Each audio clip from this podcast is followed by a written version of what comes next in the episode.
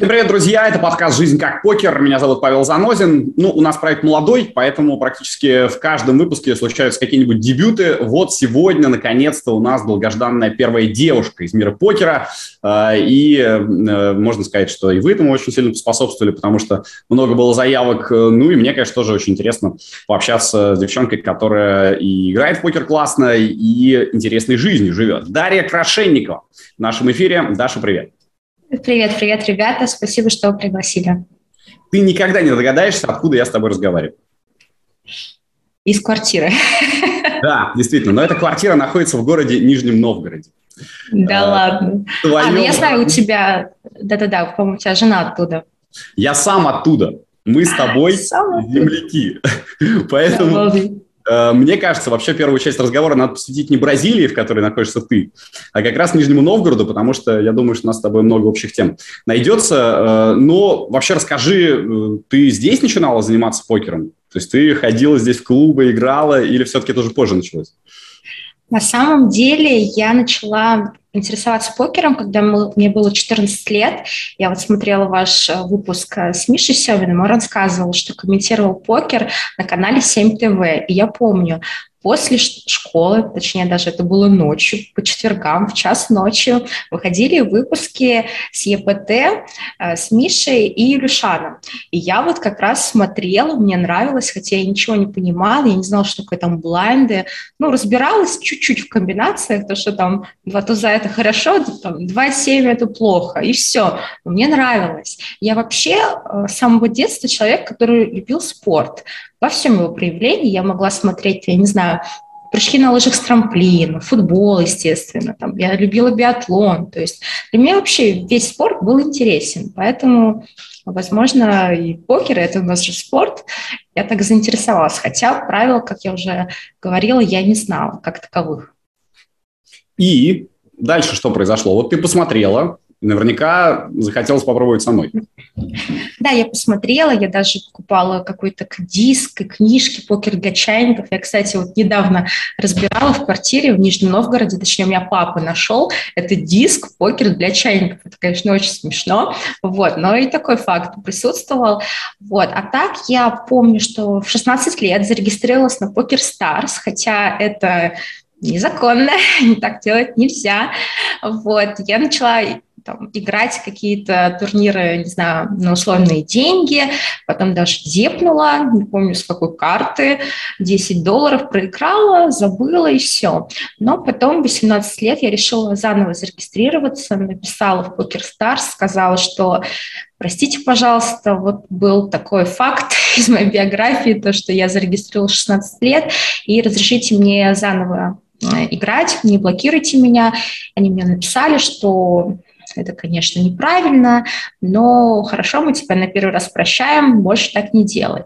И вот с тех пор я начала играть 18 э, лет, то есть я играла какие-то недорогие совершенно турниры, вот. И в 19 лет произошло такое событие, которое повернуло меня к покеру со всех сторон. Я помню, это был где-то, это был 19 год, э, это был нет, вру, 19-й. Мне же было 19 лет. Это был 14 год. Вот, я сама 95-го. Я тогда выиграла точнее, заняла второе место в женском турнире по 55 долларов, сейчас его уже нет. Тогда давали 2000 долларов, я помню, что я была просто в шоке, я думала, боже мой, а курс тогда был еще 35 рублей, вот, и я помню, я играла почти всю ночь, где-то там до 5 до 6 утра, и у меня уже, я жила с отцом на то время, и у меня же отец проснулся на работу, и я сказала, папа, папа, я выиграла, вау, все, я буду зарабатывать покером. Он такой, да, блин, это глупость какая-то, наверное, какой-то развод, выводи оттуда. Вот, и забудь об этом. Ну, я на тот момент сразу деньги вывела. Понятно, что я вводила ее на рублевую карту. Тогда там мне пришло 1070. И в этот же самый год, через буквально месяц произошел какой-то кризис, и доллар буквально скаканул в два раза, то есть он стал там 70-80 рублей, и как мне было обидно, потому что я все деньги-то вывела по курсу 35, я думаю, блин, вот если бы мне папа не сказал выводить, тогда бы я бы два раза бы сумму удвоила, хотя, конечно, я могла бы и проиграть. И вот после этого, да, я решила, что зачем мне работать, учиться, когда можно по 2000 долларов день зарабатывать, но, к сожалению, все не так просто. Но все это онлайн все-таки было, то есть э, в реальные клубы, тогда уже закрытые, ты не ходила? Да, это все было онлайн. В клубы я не ходила, хотя меня кто-то там из нижних каких-то знакомых приглашал, из нижнего приглашал, вот, но я уже не застала скорее ту пору, да, когда у нас прям популярный был покер в каких-то, не знаю, катранах, местах, потому что, например, интересная, кстати, история, многие знают Андрея Котельникова, кота Спартака, он тоже из Нижнего Новгорода, но немногие знают, что мы с ним знакомы всю мою жизнь. Здесь надо добавить фотографию, я ее покажу тебе обязательно, где мы, маленькие два пупса, я чуть поменьше, потому что я чуть помладше его, буквально там, не знаю, на год-два, вот, он чуть постарше. Дело в том, что у нас отцы вместе учились в военном училище, и они дружили, вот, и, соответственно, они знакомы всю нашу жизнь. Но так получилось, что в покер меня привел не Андрей, а я как-то сама так дошла, вот, но зато теперь меня тоже знают как а, покеристку из Нижнего Новгорода. Для тебя вообще важна вот эта малая родина? То есть ты говоришь, даже здесь э, в квартире ты время от времени бываешь. Получается, корни не теряешь. Да, да, на самом деле я вот как раз приезжала в прошлом году, полгода я была в России, мы тут путешествовали с мужем, муж у меня просто сам португалец, поэтому Россия для него это загадочная душа. Мы были в Нижнем Новгороде, в Москве, в Санкт-Петербурге, в Сочи, и мы даже купили квартиру в январе в Нижнем Новгороде, но в связи с сказать, трагическими последними событиями мы решили снова вернуться в Бразилию, вот, и пока что не знаем, когда приедем обратно в Нижний. Ну, просто реально скажу тебе, очень приятно, что ты из Нижнего. Я это узнал только когда начал к интервью готовиться, и, конечно, очень удивился, потому что я думал, что я самый известный типа человек из Нижнего Новгорода. Ха-ха, сейчас шучу. Вот. Оказалось, что есть еще и Даша у нас.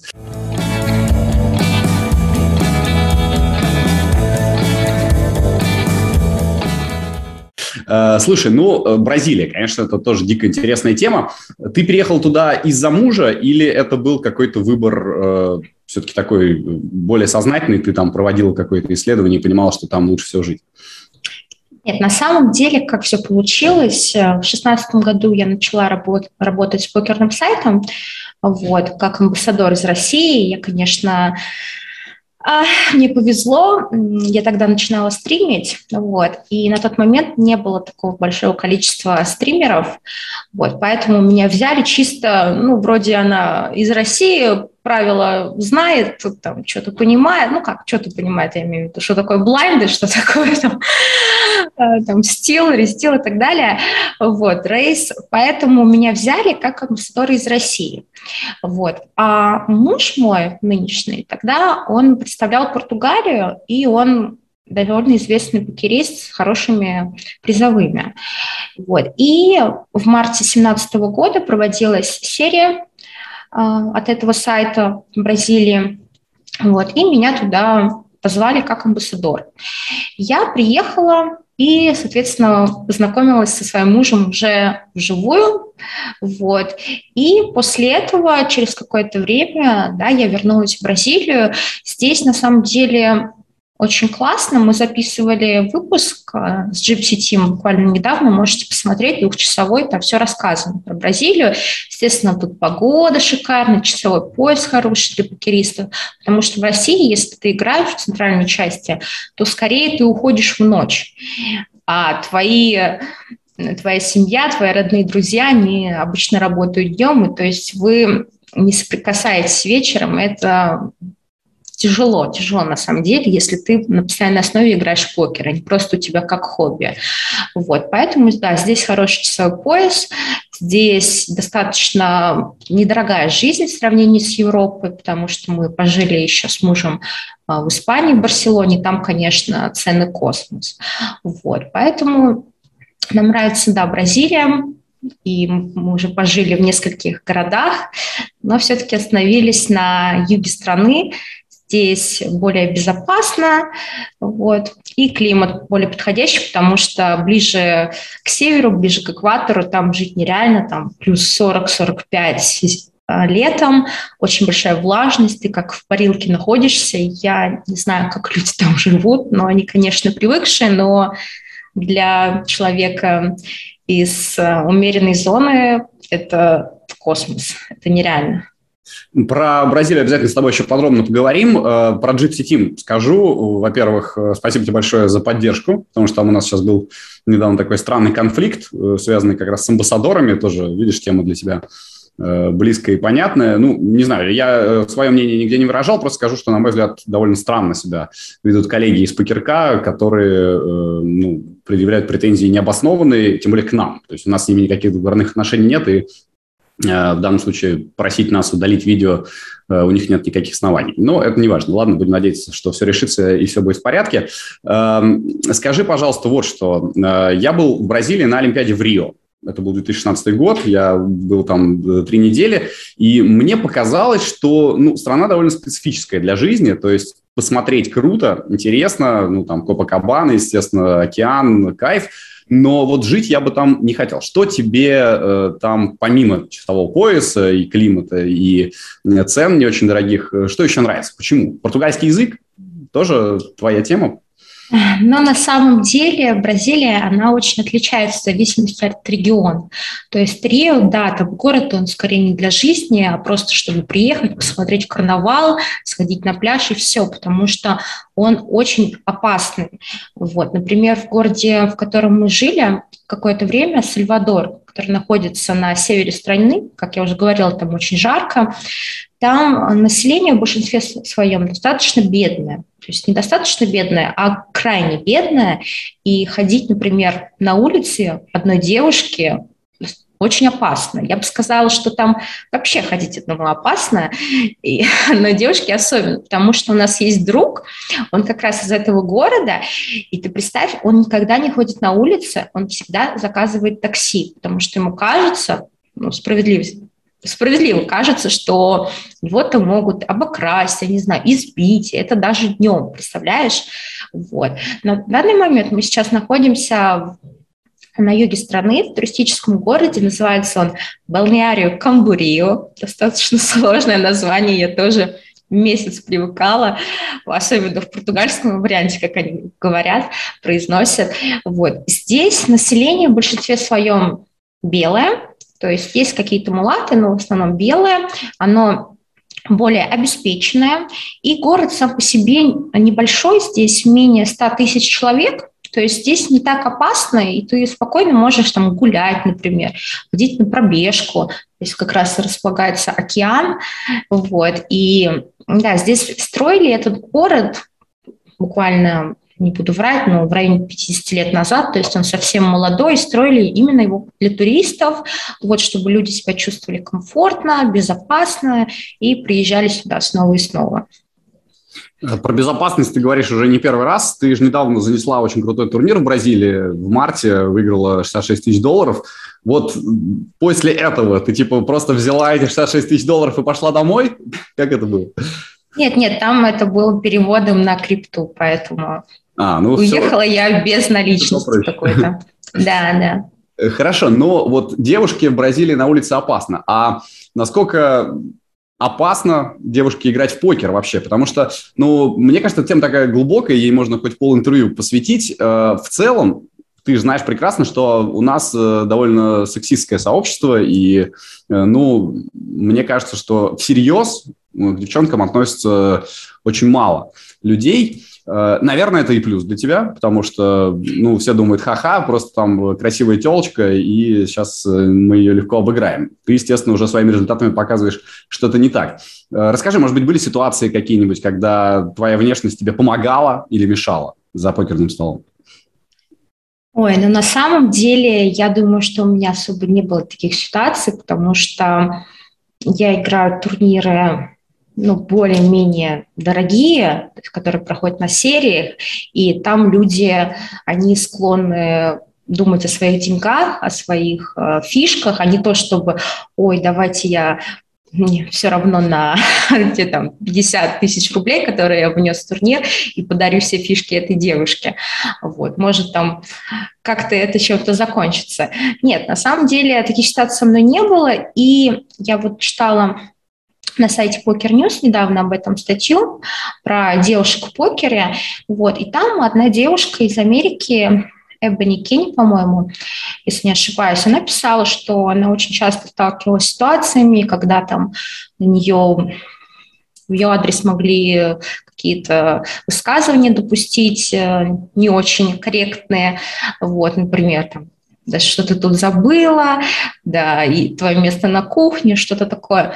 Со мной такого не случалось, и я даже представить себе не могу, что кто-то мне такое сказал, потому что, ну, это как-то странно для меня. Вот.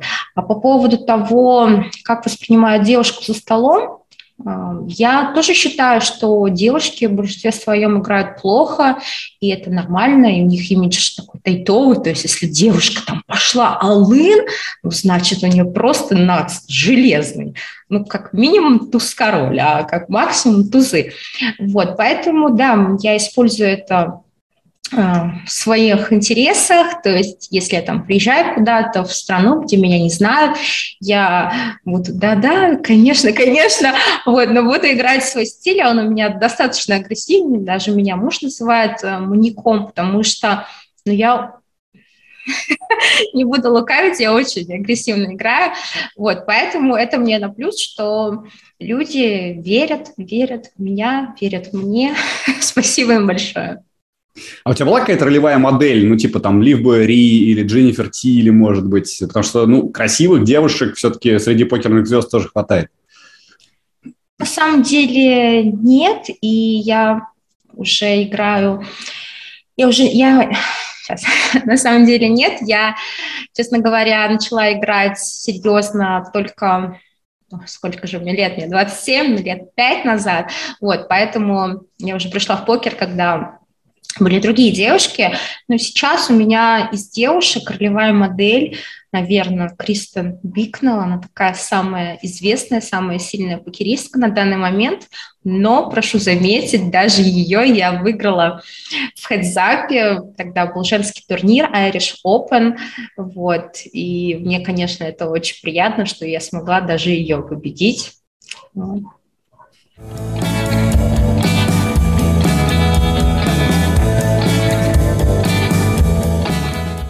Слушай, э, я поразился сейчас, что ты, оказывается, волнуешься по ходу нашего разговора. Я, я думал, это, это я должен волноваться, а ты волнуешься. На самом деле, просто мне недавно поставили брекеты, вот, поэтому у меня бывают некоторые проблемы с речью, я начинаю шепелявить, не могу выговорить какие-то слова, поэтому я стараюсь, из-за этого немножко переживаю. Э, то есть мы сейчас подходим к мысли, что даже такие классные девчонки, как ты, могут быть чем-то недовольны в своей внешности. Потому что ну, я, я, честно, никогда этого не понимал. То есть, вот, ну, например, э, своей девушке я тоже говорю, ты самая красивая на свете. Как вообще ты можешь э, что-то там хотеть переделать или э, в чем-то сомневаться? Но парадоксально именно почему-то те, кто реально выглядит круто, больше всего из-за этого волнуются. Давай вот такую интересную тему поднимем. Ты, вот, ты считаешь, что ты красивая? Хороший вопрос. Я считаю, что я неплохая. Но на самом деле, чуть-чуть уводя в сторону, я могу заметить, что, например, приводя в пример покер, да, что чем более продвинутые игроки скилловые, тем более они заморачиваются по поводу своей игры, по поводу своих ошибок. Вот когда человек особо играть не умеет, ему вообще без, без разницы, как он играет, какие ошибки он делает, ну, просто наслаждается. А когда человек уже играет серьезно, да, он думает, блин, а вот три дня назад в этом турнире там в, э, в трех столах э, стадии, да, я вот тут кольнул, а не надо было. Думаешь, блин, вот зачем я это сделал? Ну, то есть, э, чем ты круче, тем ты больше заморачиваешься. Наверное, во внешности, так, девчонки, они чем больше с собой следят, да, тем больше хотят что-то улучшить. А когда, ну, они не обращают на это особое внимание, да, то есть они ничего не хотят сделать. Но при этом э, можно заметить, что все-таки ты свою внешность эксплуатируешь, потому что если посмотреть твой Инстаграм, ну там всегда декольте, всегда фоточки такие завлекательные, и наверняка, ну, тебе это тоже нравится. Ну, конечно, я, мне, чувств... мне нравится чувствовать себя привлекательной, почему бы нет, особенно когда я выхожу играть в покер, потому что покеристы, они же не часто выходят в свет, да, то есть они обычно сидят дома перед компом, там, в пижаме какой-то, вот, играют. А когда они выезжают на серии, да, то они там встречаются с друзьями, как-то их фотографируют, то есть им приятнее видеть себя красивым. Ну, я про девушек, естественно, говорю, что хотя молодые люди, наверное, тоже как-то заморачиваются. Вот. Поэтому, да, мне нравится выезжать на серии, я люблю там надевать какие-то юбки, топы с декольте. Мне просто нравится это делать для себя, не для своих, так сказать, оппонентов. Вот. Хотя иногда, наверное, это отвлекает внимание их. Как муж к этому относится? Он э, радуется, что ты привлекаешь внимание? Но муж, конечно, ревнует, но я ему объясняю, что просто у меня такая сфера работы, где 95% молодых людей. Подожди, я думаю, про сферу работы он понимает прекрасно, раз он сам этим занимается. Ну да, да, поэтому прости, пожалуйста, да, ну я же там не как-то как на дискотеку все-таки выхожу, а просто элегантно выгляжу. Предлагали ли тебе сняться для мужских журналов? Для мужских журналов сняться не предлагали, хотя была статья в журнале «Максим» про покеристок. Вот, они взяли небольшое интервью, и там поместили мои фотографии, но именно сниматься нет. Ну, ты бы хотела? Зачем? Чтобы все покеристы купили этот журнал. Э, ну, подожди, это, по-моему, продолжение темы того, что, типа, ты себе нравишься и, соответственно, хочешь э, чтобы тобой любовались. Ну, то есть Нет. э, я, я понимаю, что многие девчонки по-разному к этому относятся. Например, можно взять э, Женю Медведеву, которую, я думаю, ты знаешь хорошо. Э, да, да, я видела ее Замечательно. Вот она недавно да. снялась э, в «Максиме» тоже, кажется, да? Да, да, да. И, ну, все в шоке были в мире фигурного катания, потому что, казалось бы, ее образ не очень под это подходит. Твой образ, как мне кажется, гораздо больше подходит под съемку в Максиме изначально. Но ты говоришь, а зачем? Любопытно. Да, я слежу тоже за фигурным катанием, мне нравится, и на Олимпиаде очень сильно волновалась за наших. Вот. По поводу Жени Медведевой, ну, конечно, спорный вопрос. Я предпочитаю немного другой тип девушек, например, как Алина, то же самое. Поэтому для меня Женя, она выглядит немножко странно в подобных фотосессиях и журналах, но если ей хочется, нравится, то почему бы нет. Здесь, мне кажется, это все идет от желания человека, просто ей захотелось, она пошла и сделала э, фотосессию. Вот. Мне я не вижу в этом большого смысла, как бы я уже замужем, муж мой это точно не одобрит. Я думаю, что ему хватает того, что он видит, а другие видеть не должны. Я правильно понимаю, что ты не называешь его имени и фамилии сознательно? Нет, Или... почему? Педро Оливейра. Ну, просто я не думаю, что он очень популярный в наших кругах, хотя именно в Бразилии, в Португалии он там чуть ли не звезда, его все знают, подходит фотографироваться, а в России он просто муж Даши Курт. Отлично. И тебе, я думаю, это больше льстит, да? Ну, конечно, конечно, это забавно, потому что он очень известный именно здесь, вот, и как бы, меня знают постольку, поскольку, вот, как девушка из России. А в России, да, его вообще никто не знает, его даже фамилию неправильно писали, хотя ему сказал уже корреспондент, я говорю, ребята, него, вообще называли Али, Оливье, Оливьера как-то, нет, что-то связано с Оливье, как-то так. Вот я ему говорю, ребят, ну, у него фамилия Оливейра, вот. А мне говорят, ну вот здесь вот там где-то было так написано, я говорю, ну я же знаю, какая фамилия моего мужа, вот. Но это было, конечно, забавно.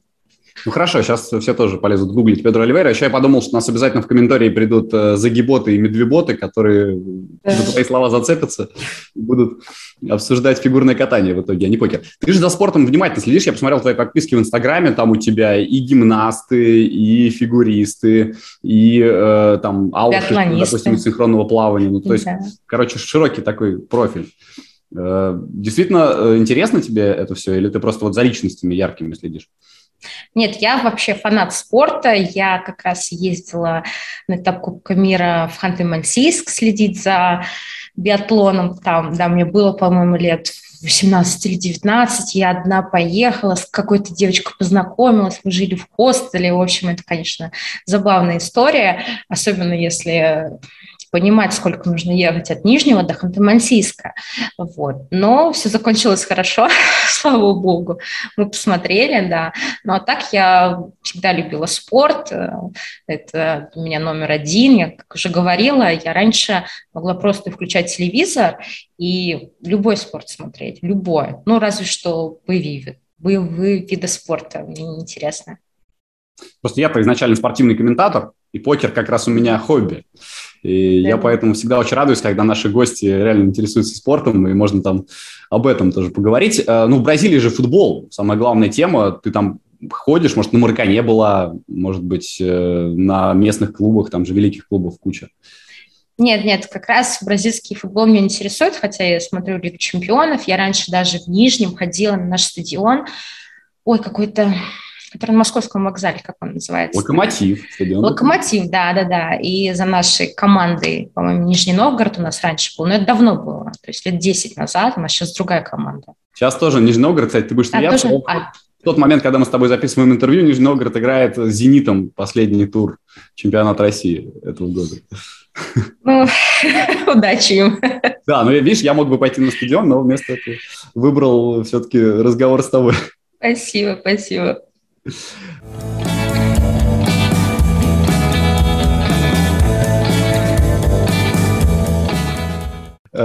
ты наш подкаст, я так понимаю, смотрел достаточно внимательно, да ведь? Я смотрела, да, практически со всеми. Э, ну вот мне сейчас, сейчас, кажется, наш разговор немножко выбивается из э, всех тех предыдущих разговоров, э, потому что, ну, то есть прям там видно, ребята мыслят стратегически, покер, все дела. Ты, по-моему, так ну, как-то легче ко всему относишься. Нет? Ты, давай так, ты много ли проводишь времени за обучением, за повышением уровня игры? Или главное – это, собственно, процесс игры, а все остальное уже не так важно? Нет, конечно, я обучаюсь, у меня есть тренер, мы разбираем с ним раздачи, вот, но в большинстве своем я играю, но мне кажется, все так делают, то есть обучение до процентов 15-20, вот, но без игровой практики никаких результатов не будет, то есть ты как-то корректируешь свое, а, свою игру, вот, свои раздачи, но потом ты все-таки приходишь за столы и наигрываешь дистанцию. Ты в последнее время довольно много в офлайне стала играть. Э, то есть э, можно уже сказать, что делится примерно 50 на 50 у тебя офлайн и онлайн? Или по-прежнему онлайн больше? Ну нет, конечно, онлайн больше. Я играю 5 дней в неделю по там, я не знаю, 6-8 часов, вот. А офлайн это больше как развлечение, просто, как я уже сказала, что покеристы сидят дома, никуда не уходят, вот, поэтому, да, офлайн это такое смена обстановки, ты встречаешься со своими друзьями, знакомыми, делаешь фишки в руках, это всегда как-то...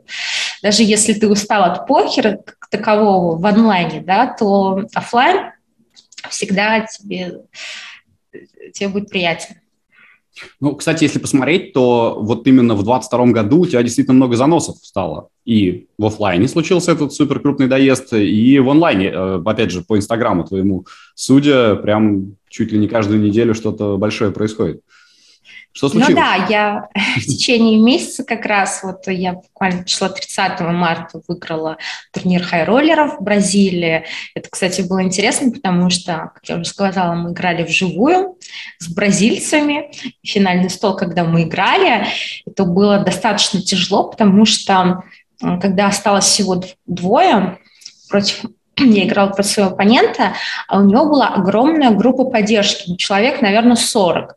И муж у меня там один сидел на стульчике просто, одинокий. Вот. И каждый раз, когда мой оппонент забирал пот, или я просто сбрасывала руку при флоп, и он забирал блайнды, вот, то все там кричали, радовались, вот как на футболе. Как бразильцы болеют за футбол, вот так же и там было. И было очень тяжело победить психологически именно, потому что ну, вот этот крик-ор постоянный, когда ты пытаешься сконцентрироваться, это тебе не идет на пользу. Но да, все сложилось так, как сложилось, я выиграла, вот, и буквально через еще три недели я выиграла два турнира а, с разницей там один час, то есть одновременно они шли, вот, э, и в общей сумме я заработала 17 тысяч 400 долларов. Это у меня получился лучший приз в онлайне. То есть я с разницей меньше месяца обновила занос и в офлайне, и в онлайне. И, конечно, это очень приятно. Ну, как тебе кажется, это просто апстрик или ты реально сильно выросла и начала сейчас играть гораздо лучше? Я надеюсь, мне хотелось бы верить, что я реально выросла, потому что у меня не было таких а, больших заносов. Я в прошлом году, да, я играла часто в Сочи, вот, у меня было второе место, я там выиграла 18 700 долларов, что-то такое, вот, затем я несколько раз еще проходила за финальные столы, но, к сожалению, не получалось именно выиграть. То есть для меня было очень важно занять первое место. И иногда, знаете, вот э, ты приходишь в финальный стол, да, там, не знаю, с последним стеком, ты становишься четвертым. Ну, то есть ты провел хорошую работу, да, ты обогнал переиграл там пятерых, вот, это очень классно, но не было именно такого, что ты выиграл всех, у тебя кубок, а это очень важно для каждого, мне кажется, покериста, что вот ты всех обыграл, да, и тебя там какое-то, не знаю, звание, что ты там чемпион такой-то. Вот, поэтому, да, я стремилась к первому месту, вот, и мне кажется, это понятно, что рано или поздно оно должно было прийти, и вот наконец-то я выиграла. Хотя все предпосылки были, как я уже повторила, несколько раз выходила на финальные столы с, с хорошими призовыми в Сочи. Мы все время про турниры говорим, а кэш-то есть вообще? Ты играешь кэш или только турнир? Нет, я кэш не играю, я кэш играть вообще не умею. То есть я специализируюсь только на МТТ турнирах. Неужели это настолько разные вещи? Тут покер и там покер, казалось бы. Это очень разные вещи, потому что МТТшник, он специализируется на стеках менее 40 блайндов в большинстве своем, вот, на ACM ситуациях, поэтому сравнивать кошевика и МТТшника – это невозможно, как мне кажется. То есть даже самому классному топовому кошевику нужно учиться играть в турниры. То есть он не может сразу прийти и разрывать. Такого, скорее всего, не будет. Но при этом в кэше же теоретически можно выигрывать гораздо больше, потому что там есть э, каждый день возможность э, заносить очень солидные суммы. Это, наверное, ты про МТТ говоришь, что теоретически нет, нет, можно ну, выигрывать. Смотри, это, э, да, если в МТТ доезжать все время там до, до первых мест, то, конечно. Мы прекрасно понимаем, что это даже у лучших происходит э, достаточно редко. А в кэше ты провел там удачную сессию, можешь выиграть, не знаю, 5-6 боинов. Ну, что такое 5-6 боинов, когда в МТТ ты можешь сразу выиграть 100 боинов, правильно? Ну, но... но до этого года, Правильно. наверное, ты поним... Ну, если бы вот мы говорили с тобой в январе хотя бы, мне кажется, ты бы так не говорил. Нет, ну, у меня до января также был плюсовый график, но просто... Да, здесь большая дисперсия в МТТ, и, естественно, ты можешь оказаться в большом бунстряке, вот, я думаю, все МТТшники с этим сталкивались, да, может, там полгода катать в минус, и это очень тяжело, потому что в кэше ты спокойно себе играешь, ты не зарабатываешь каких-то сумасшедших денег, да, как можно там если выиграть Sunday миллион, да, но кто из нас выиграл Sunday миллион?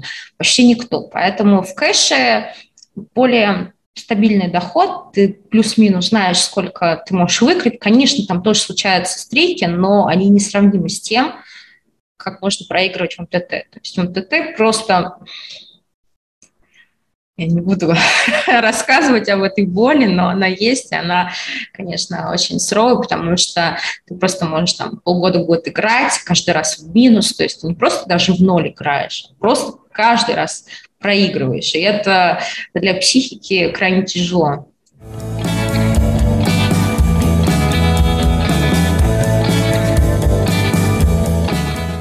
Слушай, ну вот самый большой даунстрик какой-то, пиши, пожалуйста, свой, потому что для всех это действительно больная тема. Сколько подряд ты находилась в этом минусе? На самый большой даунстрик у меня продолжался полгода, а если по деньгам говорить, то где-то 20 тысяч долларов. Просто и выбросила. Просто и в минус, да. Так, и что делать в такой ситуации? 20 штук баксов ты проиграешь, ты думаешь, что даже для тебя это существенные деньги? Да, это существенно, конечно, особенно на моих лимитах, но я тогда еще играла, часть проиграла в живых турнирах, да, то есть там лимит все-таки повыше. Если я играю в среднем оби 50 в интернете, то в живых турнирах, естественно, ты не найдешь а, турниры за 50 долларов. Поэтому там корреляция немножко другая. Там можно проиграть 10 тысяч, а сыграть 20 турниров по 500 долларов, как вариант. Вот. Что я делала? Ой, я работала над игрой, верила в себя. Также я немножко стала играть ниже, то есть я до этого, точнее, наверное, я играла повыше, где-то API-70, вот, немножко снизила, снизила лимиты, чтобы, чтобы не проиграть все деньги, вот. Но да, я смотрела свои результаты э, в статистике, то, что я, в принципе, бью поле, да, и дело не во мне, просто нужно переждать этот момент. Но, конечно, как я уже говорила, когда ты играешь полгода просто в минус, ты садишься и не можешь в ТМ попасть, то это, конечно, очень тяжело. А, а ты рассматривал ситуацию, что вот ты проиграешь весь банкролл?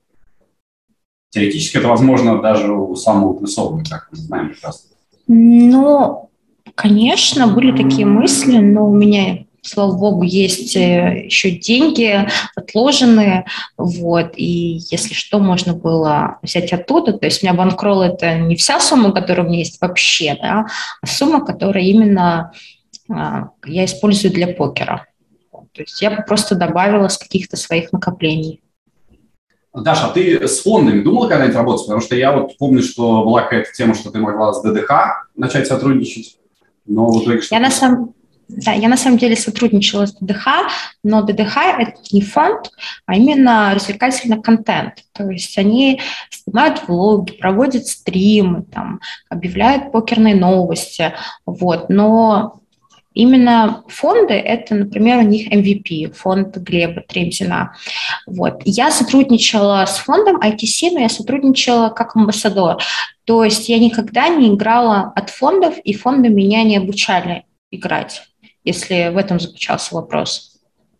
Ну, и, и в том числе это же еще может быть и команда. Командой легче играть, легче выиграть. Да, но меня никогда не привлекала та часть, что нужно отдавать 50% своего профита. Вот, я какая-то жадная, наверное. То есть даже я тот же самый Андрей Котельников, которого мы с тобой в начале разговора обсуждали, у него тоже фонд э, есть. Да, да. Даже э, землячество в данном случае не играет роль. Нет, просто я занимаюсь индивидуально, повышаю свой скилл, и мне этого хватает. Слушай, ты такая очень уверенная в себе, на самом деле. Это круто. Я э, э, хотел тебя спросить, еще когда ты про мужа рассказывал, как думаешь, кто лучше играет, он или ты? Но на самом деле он уже не играет несколько он, лет профессионально в покер. Он не слышит наш разговор, он по-русски, наверное, не так. Он, он, да, он не знает русский язык, и он уже не играет несколько лет профессионально. И мы иногда разбираем какие-то раздачи, ему рассказываю, вот, и он говорит, ну, как тут можно было скинуть руку? А я вот, например, скинула. Совершенно недавно у меня была одна интересная раздача в баунти-турнире. Я открываю эффективный стек в районе 40 блайндов. Я открываюсь на cutoff е с валетами, SB э, Call на большом блайнде, короткий стек с достаточно большим баунти, у него там блайндов 6. И открывается флоп, 5, 6, 8. все крестовые. У нас два валета без крестей. СБ лид, а, большой блайнд, пуш, свои там оставшиеся 5-6 блайндов. Ну что мы делаем с валетами, на твой взгляд? Ну, и пас есть, э, и, и в принципе, клоп. Почему нет? Почему ты хочешь скинуть? Ну, э, подозреваю, что, э, у, кстати, у блайнда большого может быть и даже готовый флеш. Так большой блайнд, извини, что перебиваю, у него всего 6 блайндов. Из-за него дают нокаут, то есть ты его выбиваешь а, это, это и получаешь, это баунти, и получаешь за него большой баунти. Это дело уже было... Ну, с одной стороны, да, мы, ну, окей, ну, а сколько стек остается у малого? А, эффективный стек 40 блайндов, то есть у нас 40, а у большого, ой, малого блайнда ну, в районе 60 у нас покрывает. Mm-hmm. Ну, понятно. Ну, в общем, судя по твоему решению, ты кол или вообще репуш? Нет, на самом деле в такой ситуации я скорее закол... заколировала бы. Вот. Не вижу смысла в репуше, но я почему-то я почему-то выбросила, что-то ага, мне... что-то меня... Выбросила, да. выбросила тоже, но в итоге... Да, я выбросила тоже. Да, меня смутил лид на СБ, и потом, как оказалось, я тебе даже могу показать эту раздачу, я ее на видео записала. Вот, оказалось, что у СБ было два короля с королем крестей, а у ББ валет 7 а, без крестей. То есть у меня даже аутов не было на победу, потому что валет крестей давал флеш королям. И я показала раздачу мужа, и он говорит, ну, блин, какой пас? Ну, за короткого там дают большой баунс, да, у него там всего 6 блайндов, то есть, естественно, там кол либо пуш, вот, но Интуицию же да. тоже никто не отменял. Видишь, смотри, крайне... Чуйка, чу, чуйка, да, чуйка покерная Слушай, есть. это сейчас был первый случай в истории нашего подкаста, когда мы разбирали раздачу. Я тебя просто э, поздравляю. Мы, мы от разговора о жизни Интересно, кстати. Видишь, я, я даже был немножко не готов, что ты меня спросишь, что бы сделал я, потому что, ну, кто я такой вообще? Я в покер, конечно, играю, но играю, подозреваю, что не так здорово пока, как ты. Э, интересно было бы, интересно было бы попробовать.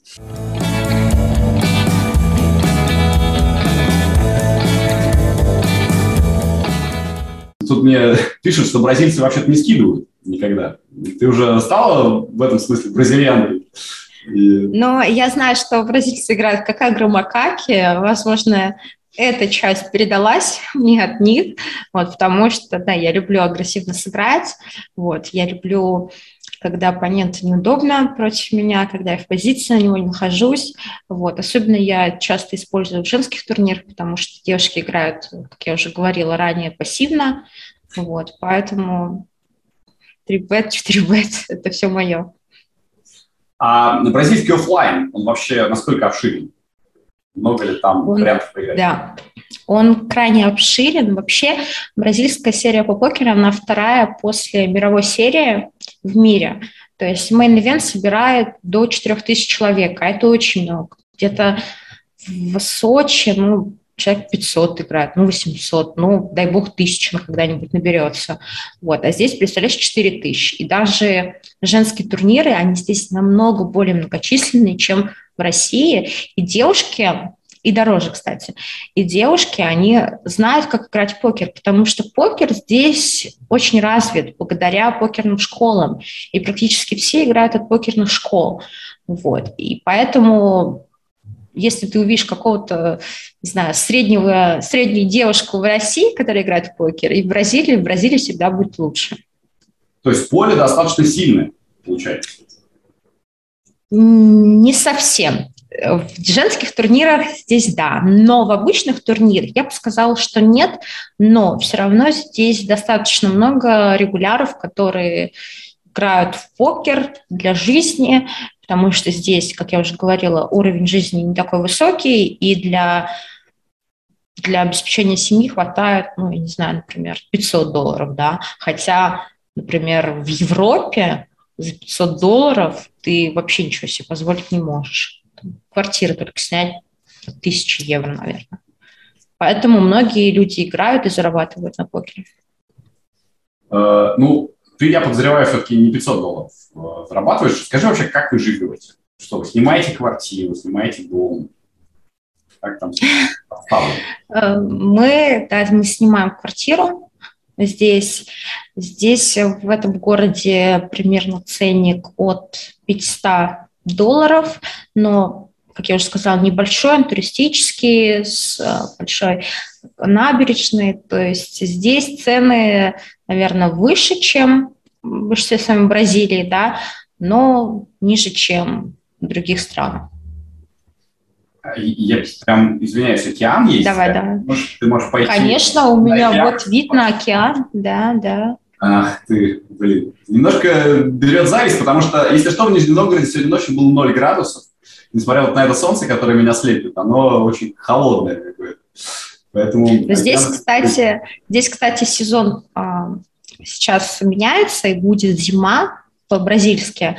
Вот, поэтому здесь достаточно холодно, ночью там до 10 градусов тепла для бразильцев это просто космос, они не знают, как находиться. Я даже смотрю стримы бразильцев, и одна девушка стримит в куртке, в шарфе, то есть для них это вообще ужас, ужас, это нереально холодно. Вот. А по поводу того, что вид, ну, конечно, если ты переезжаешь в Бразилию, мне кажется, странно находиться где-нибудь в середине страны, где нет ни речки, либо не океана. Зачем? Если ты едешь уже так далеко, то, конечно, лучше жить на берегу океана.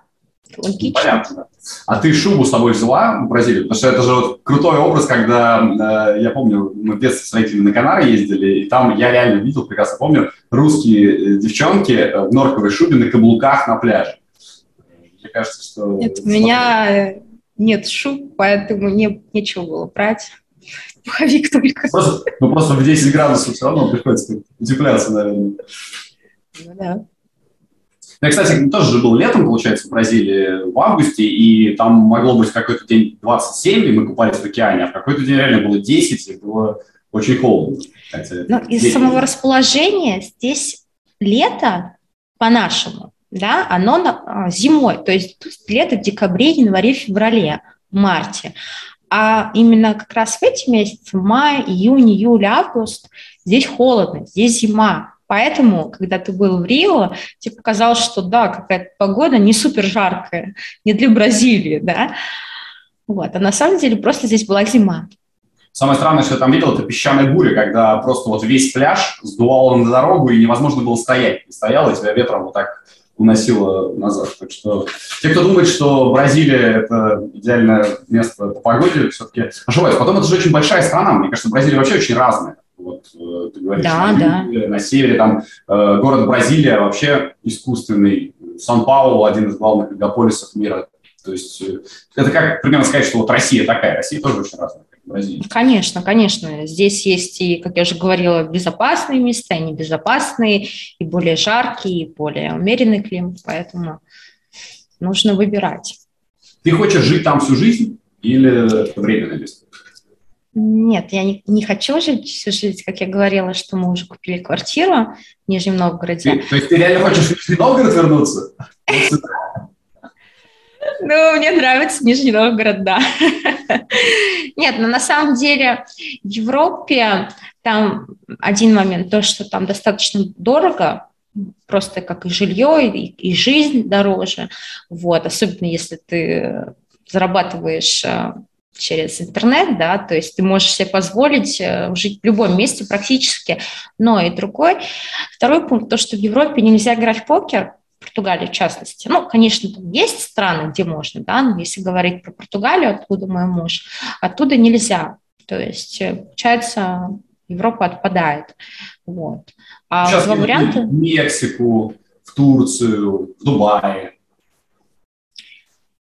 Ой, ну, Мексика, мне кажется, то же самое, что и Бразилия, да, плюс-минус. Вот, поэтому не знаю, более язык отличается, а я учу именно португальский. Вот, Дубай, я там была несколько раз, мне не понравилось, там очень жарко, очень дорого, делать нечего, на мой взгляд, на мой вкус. Вот, Турция, ну, не задумывалась о Турции, как бы я уже мы уже решили это, что хотим в Нижний Новгород. Нижний Новгород forever. Слушай, ну это очень круто, Лучше. на самом деле. И вот буквально совсем недавно у нас был Виталий Лункин, легенда нашего покера, который э, строит деревню. Сегодня выпуск, сегодня выпуск вышел, я не успел да, посмотреть. Да, и он собирается, несмотря на всю эту ситуацию, несмотря на то, что такой трэш происходит, все равно возвращаться в Тульскую область. Ты собираешься в Нижний Новгород. Что происходит с вами? Вы же вроде бы, ну, умные люди, сто процентов. Все пытаются уехать сейчас из России, а вы, наоборот, возвращаетесь.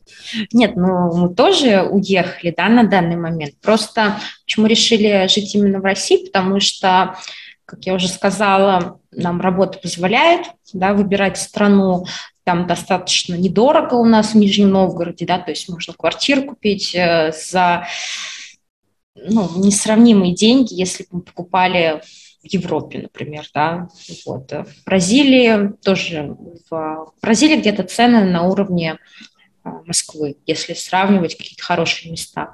Вот, поэтому в России недорогие, достаточно недорогое жилье относительное. А, это я сейчас сказала Бразилия? Я же запуталась. Еще раз. Поэтому в Нижнем Новгороде достаточно недорогое жилье относительно других стран и городов. Даже если сравнивать э, Россию, например, Москву, Питер, да, в Нижнем Новгороде живет моя семья, то есть мама, папа, там, брат, сестра. Вот, поэтому да, почему бы и нет. В любом случае мы можем путешествовать, можем также приезжать в Европу, там, Бразилию иногда даже путешествовать в России, если мы хотим поехать в Питер, например, либо в Сочи поиграть в покер. Вот. Но пока что остановились на Нижнем Новгороде. Как бы странно не звучало. Э,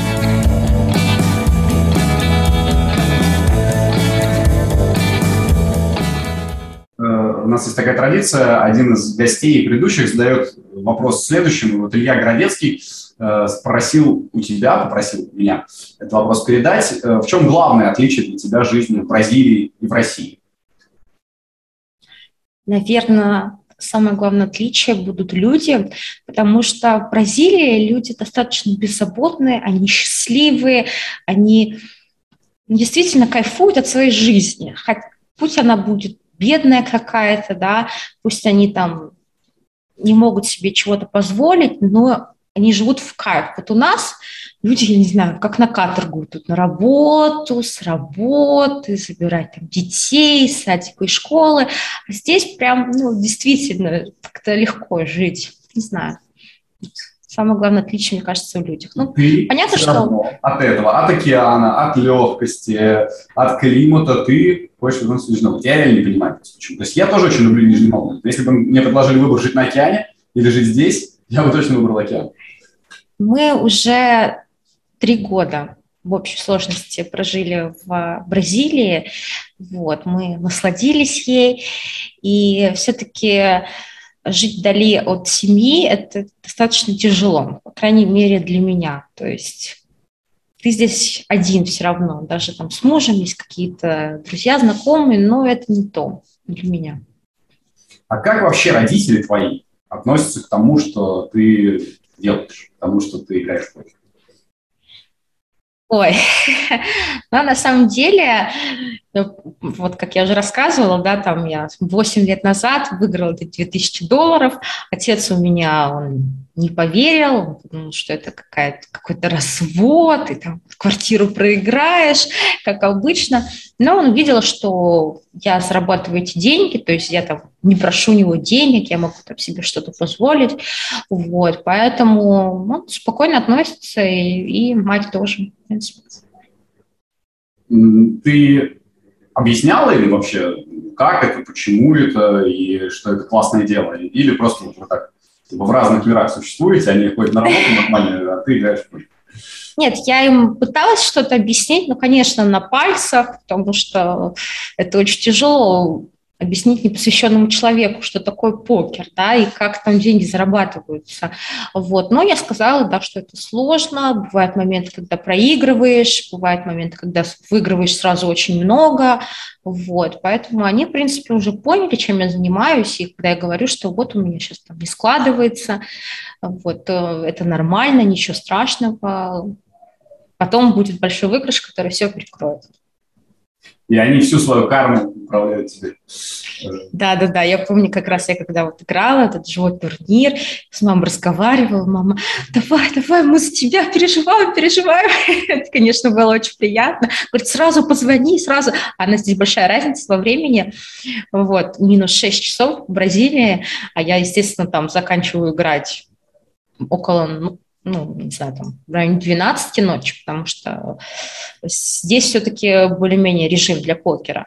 Он говорит, все равно позвони, позвони, там, в любом случае. В общем, они переживают, но и гордятся, когда есть какие-то результаты, да. Говорят, вот, это моя дочка, всех победила. Ты сказала, что Педро, твой муж, уже несколько лет не играет профессионально, а чем он сейчас занимается? Он занимается криптовалютой. Как-то вот э, я заметил, что очень многие из покера уходят постепенно да. в валюту. Ну, видимо, действительно перспективная штука. Э, ты для себя э, насколько длительно видишь еще свою покерную карьеру? Сколько ты хочешь еще играть? Ну, наверное, я хочу достигнуть каких-то своих целей в покере. То есть вообще для меня важно, чтобы меня знали, да, и, например, на интервью приглашать. Не просто как Все, девушка, которая нет, подожди, я не досказала. Не просто как девушка, которая там комбинации знает, да, там, ну, что-то играет, вот, а как э, девушка, которая реально хорошо играет в покер, которая там заносит какие-то турниры, да, вот, из которой люди не хотели бы играть. Поэтому, да, мне хотелось именно занести какой-то крупный турнир, чтобы вот так все знали, что вот она выиграла этот хайроллер в турнир. Хайроллер турнир-то он же престижный, то есть ты не, не вот там килополе выигрываешь, а там сколько было? 250 человек, да, все плюс-минус хорошо играют, ну, по крайней мере, э, если брать в целом поле в Бразилии. Вот. Поэтому для меня это было очень важно, и я как раз очень рада, что выдался этот шанс выиграть. Но мне бы хотелось поехать на мировую серию, потому что, к сожалению, в 2019 году до карантина мне визу Америка не дала. Очень странно. Вот, хотя у меня был уже вид на жительство португальский. Вот, поэтому я жду, жду, когда мне дадут паспорт, и я уже смогу поехать тоже в мировую серию. Все-таки без мировой серии я, наверное, не закончу свою карьеру. В этом году есть шанс? Нет, в этом году, к сожалению, нет. Я посмотрела здесь запись на собеседование в Бразилии на конец года, и сейчас вообще россиянам очень плохо дают визу в Америку. Им вообще плохо давали, да, а Сейчас так вообще. Поэтому я жду просто паспорт португальский, и с ним можно через электронную визу заехать без проблем. А, ну, ты сама затронула тему, что россиянам плохо дают визу. Насколько сейчас э, тебя задевает ситуация, которая складывается вокруг нашей страны? А, обсуждаешь это с бразильцами? Вообще они, они другой же мир совсем, другая планета, по сути. Их интересует то, что здесь происходит? Ну, меня лично, я, конечно, очень переживаю из-за происходящего. Я не поддерживаю политику нашей страны. Я ругаюсь часто, в том числе с своими родными, потому что я считаю, что это недопустимо. Вот. По поводу того, что говорят бразильцы, да, и когда как раз приехала в марте на серию, меня спрашивали, что, как, я им объяснила, в двух словах, что мы против этого, вот, но, к сожалению, простые люди мало что могут сделать вот, одиночно как-то, если только там какими-то огромными группами, но это все очень сложно. Вот, поэтому мы против, но, к сожалению, как-то повлиять на это не можем. У меня буквально вот совсем недавно была дискуссия в Твиттере с моим очень хорошим знакомым, который в Тбилиси живет, и который э, написал, что, в общем, сейчас все русские должны быть готовы к тому, что во всем мире их будут воспринимать не так, как раньше, и э, каждый должен разделить ответственность. Что ты по этому поводу думаешь?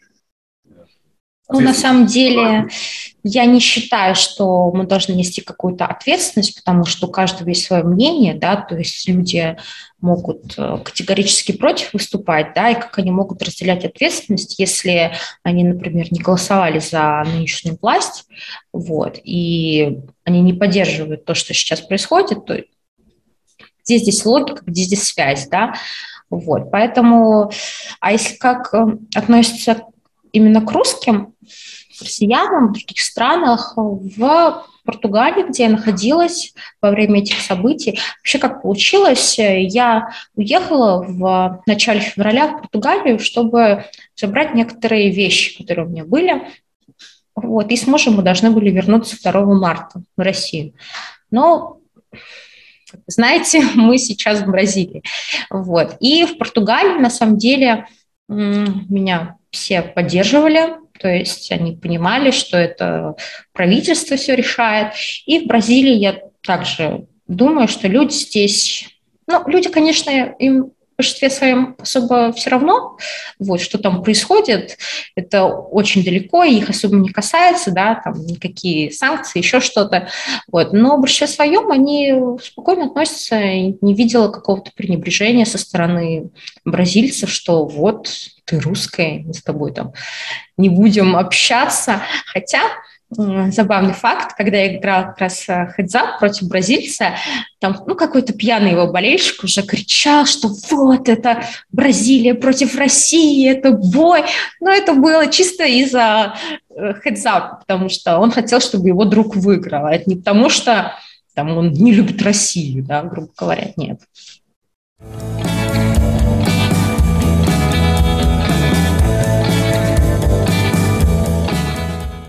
я подумал, что еще очень важная связь России и Бразилии – это все-таки красота женщин, потому что, ну, прям во всех рейтингах всегда наша страна и Бразилия, типа, два первых места по, по внешности. Вот скажи мне, как человек, который живет в Бразилии, действительно ли много там красивых девчонок, так же много, как у нас? Ну, на самом деле, когда мы представляем девушек в Бразилии, нам кажется, нам кажется такие мулатки с длинными темными волосами, с красивой Карнавал, фигурой, да. да, да, да, вот грудь, попа, все тонкая талия, думаешь, муа, персик. Но на, самом деле... Но на самом деле здесь все немножко по-другому, потому что здесь очень перемешано население. То есть здесь есть достаточно много, например, в моем городе, в котором я сейчас проживаю, белокожего населения, то есть их вообще не отличишь европейцами, причем с европейцами светленькими. Ну, может, не совсем там Норвегия, да, но все равно с каким-то немцем, потому что большая часть э, европейского, ну, небольшая, но какая-то часть европейского населения, там, два века назад, век назад, они приезжали в Бразилию, не смешались с местными. Вот. Поэтому много беленьких, много чернокожих, но это преимущественно на севере страны, вот, и много мулатов. И есть все разные. Есть и вот такие чернокожие женщины, очень полные, да, например, там в Америке мы видим в каких-то передачах. Есть обычные светленькие девчонки, там маленькие, худенькие, которые никогда на свете не скажут, что они бразильянки. Есть и такие жаркие красотки с формами, но не часто их видишь по улице. Поэтому Поэтому, не знаю, мне все-таки кажется, что наши девушки, они самые такие красивые. Ну, возможно, они просто, как мы в начале нашего интервью э, обсуждали, они слишком заморачиваются над этим. Вот. Хотя здесь э, девушки заморачиваются, ну, мужчины на красоте тела в основном, да, и здесь очень популярна там операция на грудь, например, да, то есть родители могут подарить девушки своей, на 18, девушки, ну, я имею в виду дочки своей, на 18-летие операцию на грудь. Представляешь? То есть Нет, это нормально. Это распро... Да, это распространено, потому что здесь же пляжи, жарко, почти круглый год. Вот, поэтому это нормально. Я такого никогда не, не слышал, честно. Да, да, да, да. Это прекрасно. Ну, чтобы там муж подарил, я еще понимаю, родители родители, ну, либо там нос, но, скорее всего, это будет в 90% импланты. Да. Вот причем, они... причем, они, извини, что перебиваю, они вообще не заморачиваются. У меня одна знакомая, она буквально там в Инстаграме выкладывала, что вот, а, я наконец-то сделала себе. Вот, показывала себя там всякое перевязанную, перемотанную. Вот так. То есть для них это, ну, как к стоматологу сходить. Слушай, тема, конечно, прекрасная. А ты как сама относишься к э, ненатуральным частям тела, так сказать? Слушай, ну, я ничего плохого в этом не вижу, если без какого-то перебора, и если действительно человек переживает по поводу Перебор этого. это с какого размера Нет, ну, например, какая-нибудь девушка с красивой, стройной фигурой ставит себе там пятый размер. Ну, мне кажется, что-то должно быть не так с головой, да, чтобы это делать. А если она там ставит красивую небольшую грудь, которая подходит э, к ее телосложению, то почему бы и нет, если это ее, если это из-за этого она переживает. Черт, я так и знал, что мы закончим разговором про сиськи, конечно. Ну, а как без них? Да, это понятно. Ну хорошо, слушай, честно, даже э, я просто э, вот за этот разговор очень проникся к тебе и вообще не хочу углубляться в эту тему. Ты классная, красивая и... Хочешь углубляться, хочешь спросить, делали ли я? Не-не, ну я, я уже понял, что, наверное, нет. Ты говоришь, ну ты, то есть ты бы не стала делать, скорее всего. Ну, куда мне больше-то? Мне кажется, все должно быть пропорционально. Идеальный ответ. Я просто говорю, за этот разговор очень проникся тобой, э, и во многом потому, что ты хочешь жить в Нижнем Новгороде, живя на океане. Мне кажется, что крайне мало людей были бы на твоих позициях. И это внушает уважение. Спасибо, Паш. Спасибо тебе тоже. Э, если будешь в Нижнем Новгороде, то обязательно надо увидеться. И, блин, это просто удивительно, когда в покерном подкасте встречаются спортивные комментаторы, которые живут в Москве, и покеристка, которая живет в Бразилии, Супер. Даш, я тебя еще, наверное, э, спрошу, кого бы ты э, в нашем подкасте хотела услышать, увидеть? Может быть, есть у тебя какие-то люди из мира покера, где тебя не до конца знакомые, э, и, может быть, кого-то из девушек нам посоветуешь, потому что, по-моему, ну, сейчас так вот достаточно узкое женское комьюнити в России. Да, на самом деле девушек в России, которые хорошо играют в покер. Их совсем немного. Вот. Я считаю, что обязательно нужно пригласить э, Олю Мангустика. Она буквально на днях выиграла 68 тысяч долларов. Это ее best cash в онлайне. Я очень за нее рада. Вот. И какой вопрос можно ей задать? Какие у нее планы на Вегас, потому что она собирается туда вот, что она планирует, планирует там отыграть, вот, и куда потратит э, миллион, который она выиграет. Она это обязательно сделает.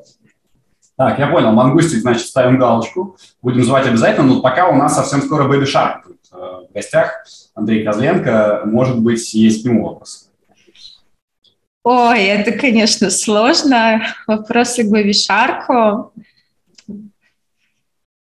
Какие у него планы на будущее в покере, как он планирует развиваться и кем он себя там видит. Супер. Обязательно передадим. У нас все без обмана. Все вопросы задаем. Илье Городецкому тоже, соответственно, передадим твой ответ, но я надеюсь, он в нашем эфире это услышит. Да, на самом деле, вот последнее, то, что Илья вообще Городецкий знает обо мне, для меня это это очень, очень много Скажи, значит. А потому, ты должна была ему сказать, Илья, я выросла на ваших комментариях. Да, да, потому что я еще помню, а, это был, наверное, девятнадцатый год. Я приехала в Сочи поиграть а, какую-то там серию, вот, и у нас был перерыв в турнире, мы пошли в ресторан внизу на обед или на ужин, неважно. И я сидела рядом с Мишей Семиным. Вот там столики довольно близко находятся друг к другу. Что-то там смотрела, и в один момент он мне что-то спросил, Даша, а там вот это... Я подумала, боже, он знает, как меня зовут, боже, потому что я, ну, честно, знаешь, знаешь, как вот смотришь какой-то вид спорта, да. Вот у меня есть любимый спортсмен Бьерн Далин, например, из биатлона. То есть я вообще фанат, ну там Трифонов э, знает, вот. И для меня он просто какой-то небожитель. А здесь вот тоже я смотрела, когда была, по сути, еще там ну, ребенком, тинейджером, и тут они что-то со мной разговаривают почему-то. Еще вопросы какие-то задают. Вот, то есть для меня это, конечно, очень удивительно, что я, так сказать, доросла до чего-то, что меня начинают узнавать. И это, Значит, это все было не зря, это называется. Я тебя так чуть-чуть подкину. Э, с Улейнером Бьерндалином я в одном пресс-центре сидел на чемпионате мира по биатлону, прям вот тоже с соседними местами, и мы даже что-то спорили по поводу того, что там происходило в этот момент на трассе. Я просто к биатлону очень равнодушен, то есть ну, для меня работа и все. А я mm-hmm. вот так, так же, как ты, я к футболу отношусь, и, конечно, когда вижу кого-то из великих из мира футбола испытываю примерно то же самое. Так я когда смотри, когда ходила на стадион а, «Локомотив», играла вот наша команда с «Зенитом», и там была вот эта лысина Лучана Спалетия, и я такая, боже, это же он просто. Ну, конечно, я там сидела на каком-то ряду, не помню, далеко, но я видела вот это вот лысину, это было, конечно. Я думала, боже, в Нижнем Новгороде присутствует сам Спалетия. Ну, скоро все будут говорить, боже, в Нижнем Новгороде присутствует Дарья Крашенникова. И тоже будут очень сильно этому удивляться.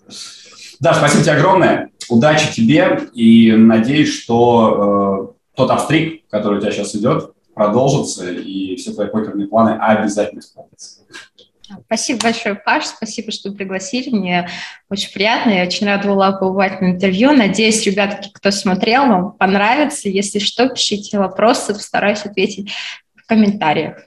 Подписывайтесь на Дашин Инстаграм, он реально очень горячий. Ну и, конечно, на наш подкаст тоже, пожалуйста, подписывайтесь, ставьте лайки. Мы всегда радуемся вашему вниманию. Донаты нам еще можно отправлять. Не то, чтобы я прям очень выпрашивал, но если вдруг хотите нас поддержать, тоже будем благодарны. Счастливо, друзья, до встречи ровно через неделю в подкасте «Жизнь как покер».